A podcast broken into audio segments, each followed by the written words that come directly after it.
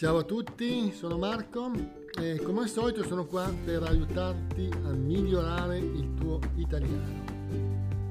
Mi puoi trovare come al solito sul mio sito anche italiano per stranieri con Marco.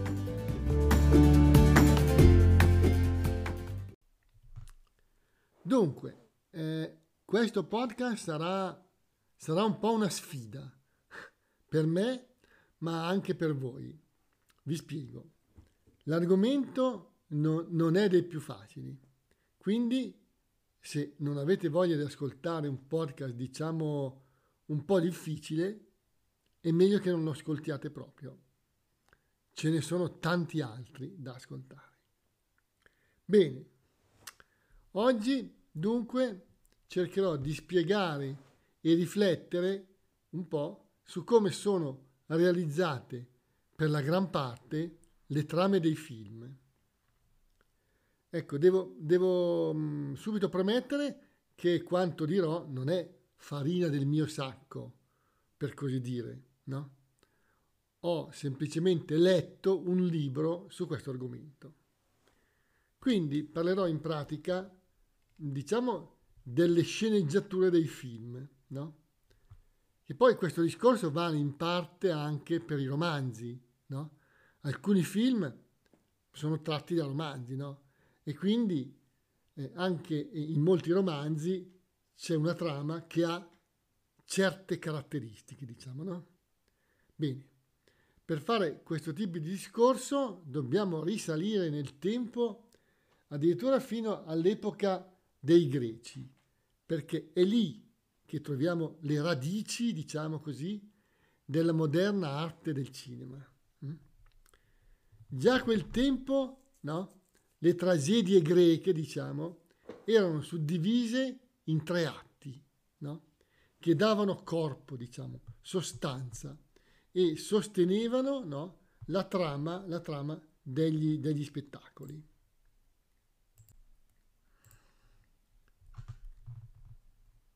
Ancora oggi, in effetti, in, diciamo in forme un po' differenti, a volte più complesse e intricate, ma neppure molto, no?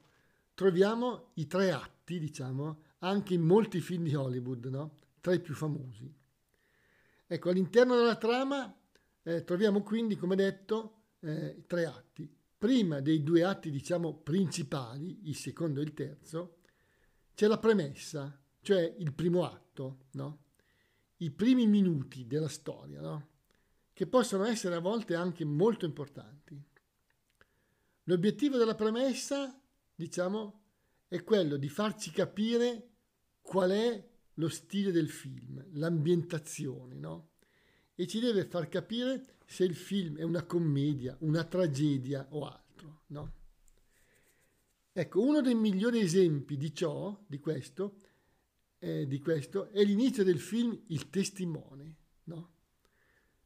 con la scena della comunità Hamish, no? il, cui, diciamo, il cui spirito sarà fondamentale nel film. Infatti, nella prima scena del film vediamo la comunità, diciamo, all'opera nei campi, no?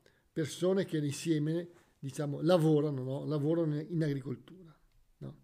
Ecco, per chi magari non si ricorda, gli Amish sono una specie di, non dico una setta, ma una comunità no? che, vive, che vive senza, senza le modernità no? che tutti abbiamo. Fanno una vita molto semplice, no? Ecco, molti di loro sono negli Stati Uniti, in Pennsylvania, no? E sono circa 350.000 attualmente. Ecco, subito dopo la premessa, diciamo sempre nel primo atto, deve avvenire qualcosa di importante, no? Un, so, un avvenimento, un discorso di qualcuno, uh, una bomba che esplode, un omicidio, qualcosa. No? Ecco, questo evento dà inizio alla storia, la fa partire. No? Ecco, qui, qui ci deve essere il personaggio principale, il protagonista. Ecco. Nella premessa, che a volte può essere lunga, ci viene presentato il problema del film, la cosa che deve essere risolta, no? Ad esempio, nel film Lo squalo, Martin riuscirà ad uccidere lo squalo? Non lo sappiamo. Ecco, comincia così come detto il primo atto, che è quello che sviluppa gli avvenimenti che danno sostanza al film, no? che ci spiegano dove si svolge il racconto, no? che eh, eh, ci presenta no? i personaggi principali no? E ci deve far capire che tipo di film è quello che stiamo vedendo. Uno degli esempi migliori di questo è, ancora una volta, il film Il testimone, no? ma ovviamente ce ne sono anche altri. No? Ecco, nel corso del primo atto di questo film avviene la cosa principale del film. Un bambino no, assiste, diciamo, ad un assassinio, no? E il protagonista, Harrison Ford, nel film John Book, no, che è un poliziotto, deve scoprire l'assassino, no? Ma successivamente deve anche proteggere il bambino, no? Da chi lo vuole uccidere? Infatti si viene, diciamo, quasi subito a scoprire? Grazie proprio alla testimonianza? Del, del bambino che l'assassino è un poliziotto? Ecco, questo, questo evento, diciamo, è il catalizzatore, no? Ecco, il catalizzatore è un qualcosa che avviene, no? In una certa situazione, diciamo, è importante, attira, attira l'attenzione, no? In questo caso l'attenzione ovviamente di chi guarda il film. Il film, come quasi tutti i film, procede poi a svolte, no? Ecco, lungo la trama del film ci sono uno o, o anche più avvenimenti che cambiano no, la prospettiva del film, introducono nuovi fatti no? e fanno proseguire la storia.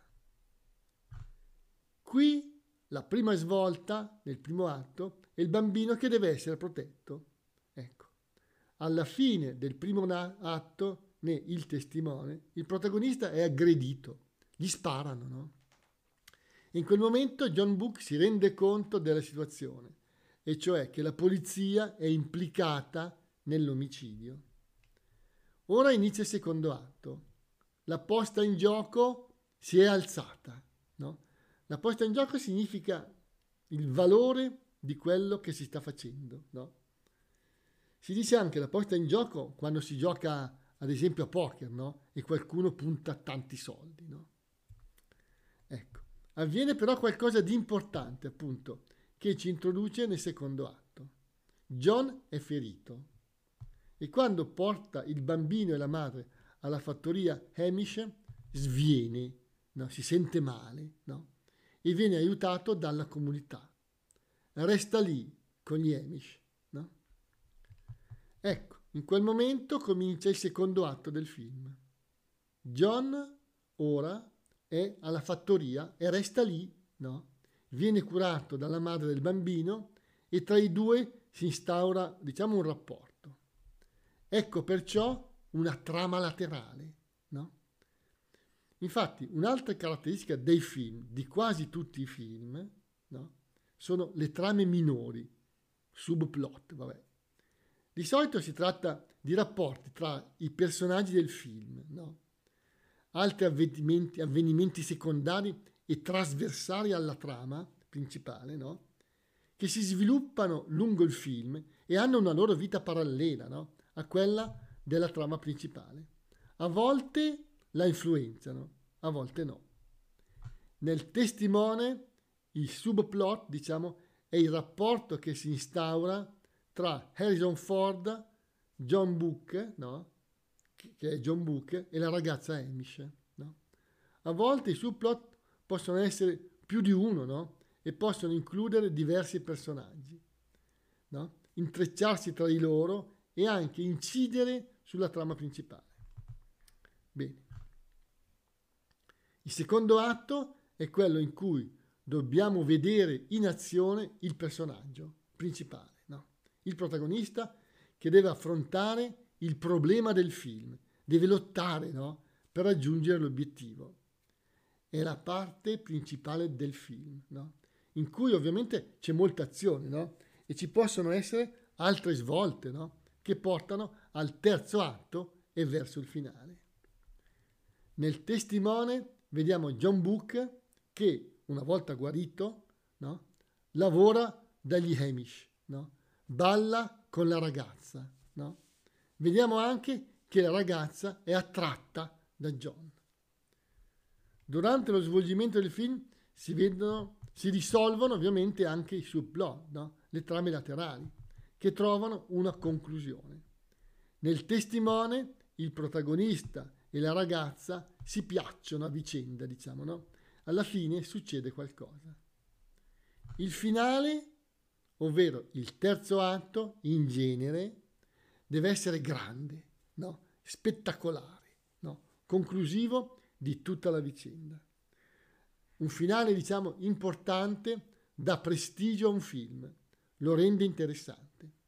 Nel testimone, il finale vede il protagonista come un, diciamo, come un eroe, no? che salva il bambino e combatte contro i cattivi. Ecco, ma la comunità Hamish qui ha un ruolo fondamentale. Alla fine aiuta Harrison Ford, no? che viene in pratica quasi salvato no? da tutta la comunità, che si schiera dalla sua parte. Infatti nel film, no? ad un certo punto, i poliziotti vengono, vengono, a sapere che John si trova dagli no? e quindi lo vanno a cercare per ucciderlo. No? Non ci riescono, perché in uno spettacolare finale John viene in pratica salvato dagli Amish. No? Molto bella la scena in cui gli uomini della comunità vengono chiamati, diciamo, al villaggio perché qualcuno suona una campana. Così il poliziotto che vuole uccidere John si trova ad affrontare tutta la comunità e si arrende. No? Ecco, è un film che vi consiglio di vedere o di rivedere se lo avete già visto. Ecco, un altro film di cui vorrei parlare e che mi è piaciuto molto, non è molto famoso, vabbè, è Carabina Quigley, no? con Tom Selleck. Come detto, film non molto famoso, ma che mi piace molto. Anche questo film ha le caratteristiche di un film con vari atti e con importanti trame secondarie. No? Vi racconto un po' la trama. Dunque, un proprietario terriero australiano ha fatto un annuncio no? negli Stati Uniti per assumere, diciamo, un cowboy no? per uccidere i dingo, no? I, cani, i cani australiani, i cani randagi. Matthew, il protagonista, ha letto l'annuncio no? e arriva, arriva in Australia. No? Al momento dello sbarco conosce casualmente una prostituta e la salva da, da degli uomini che la vogliono in pratica rapire. La donna è americana e si chiama Cora. Questa è in pratica la premessa, no? in cui ci sono già tutti gli elementi del film.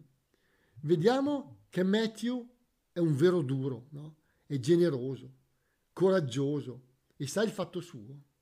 Vediamo Cora, che avrà un ruolo importante nella trama laterale del film. No? E ci sono anche i cattivi, no? Gli uomini del proprietario che diciamo adesso le prendono da Matthew. Prenderle significa qui essere, essere picchiati da qualcuno, no? lottare e avere la peggio. No? La promessa qui continua perché Matthew va al ranch. Con lui va anche Cora, no? che vuole stare con Matthew. Lo confonde, o finge di farlo, con suo marito. No? Vedremo poi la storia. Matthew arriva così al ranch, incontra il proprietario e gli dimostra la sua abilità con la carabina, che è un fucile, no? un tipo di fucile. A questo punto c'è subito una svolta importantissima. Il proprietario dice a Matthew che lui in pratica non cercava affatto qualcuno che sparasse ai dingo, no? ma qualcuno per sparare agli aborigeni australiani. Matthew si arrabbia moltissimo. Comincia così, potremmo dire, il secondo atto, la lotta, diciamo, tra Matthew e gli uomini del proprietario terriero. All'inizio Matthew e Cora vengono presi dagli uomini del, del, del proprietario e vengono portati nel deserto. Qui Matthew riesce però a uccidere due uomini e a liberarsi. Però lui e Cora sono nel deserto, da soli e senza acqua. Dopo aver camminato per giorni, vengono salvati, no? Vengono salvati dagli aborigeni. Ecco, qui si sviluppa un'altra, diciamo, trama laterale, il rapporto tra Matthew, Cora e gli aborigeni, no? Li vediamo nel loro villaggio, no? Li vediamo mangiare il loro cibo, no? Eh, li vediamo scherzare con loro nel villaggio? Qui avviene un'altra svolta. Gli uomini del proprietario assaltano praticamente il villaggio, uccidono molti aborigeni, no? Matthew cerca di difenderli, no? Usando la sua carabina. Alla fine della sparatoria, Cora salva un bimbo molto piccolo. Matthew e Cora si rifugiano in una grotta nel deserto. Matthew lascia la ragazza con il bambino e va in una cittadina poco distante e affronta altri uomini del proprietario terriero e li uccide. Poi torna da Cora, che nel frattempo è stata aggredita dai dingo durante la notte. È però riuscita a difendersi. Veniamo così a scoprire che quando Cora era in America, no, in un tragico, diciamo, in un tragico incidente, il suo bimbo piccolo era morto e lei si sente colpevole per la morte di suo figlio. Arriviamo così verso il al finale, no? che riserva una sorpresa, che ci tiene con il fiato sospeso. No? Matthew va al ranch no? eh, e ingaggia una sparatoria, diciamo, con gli uomini del proprietario, che alla fine lo catturano.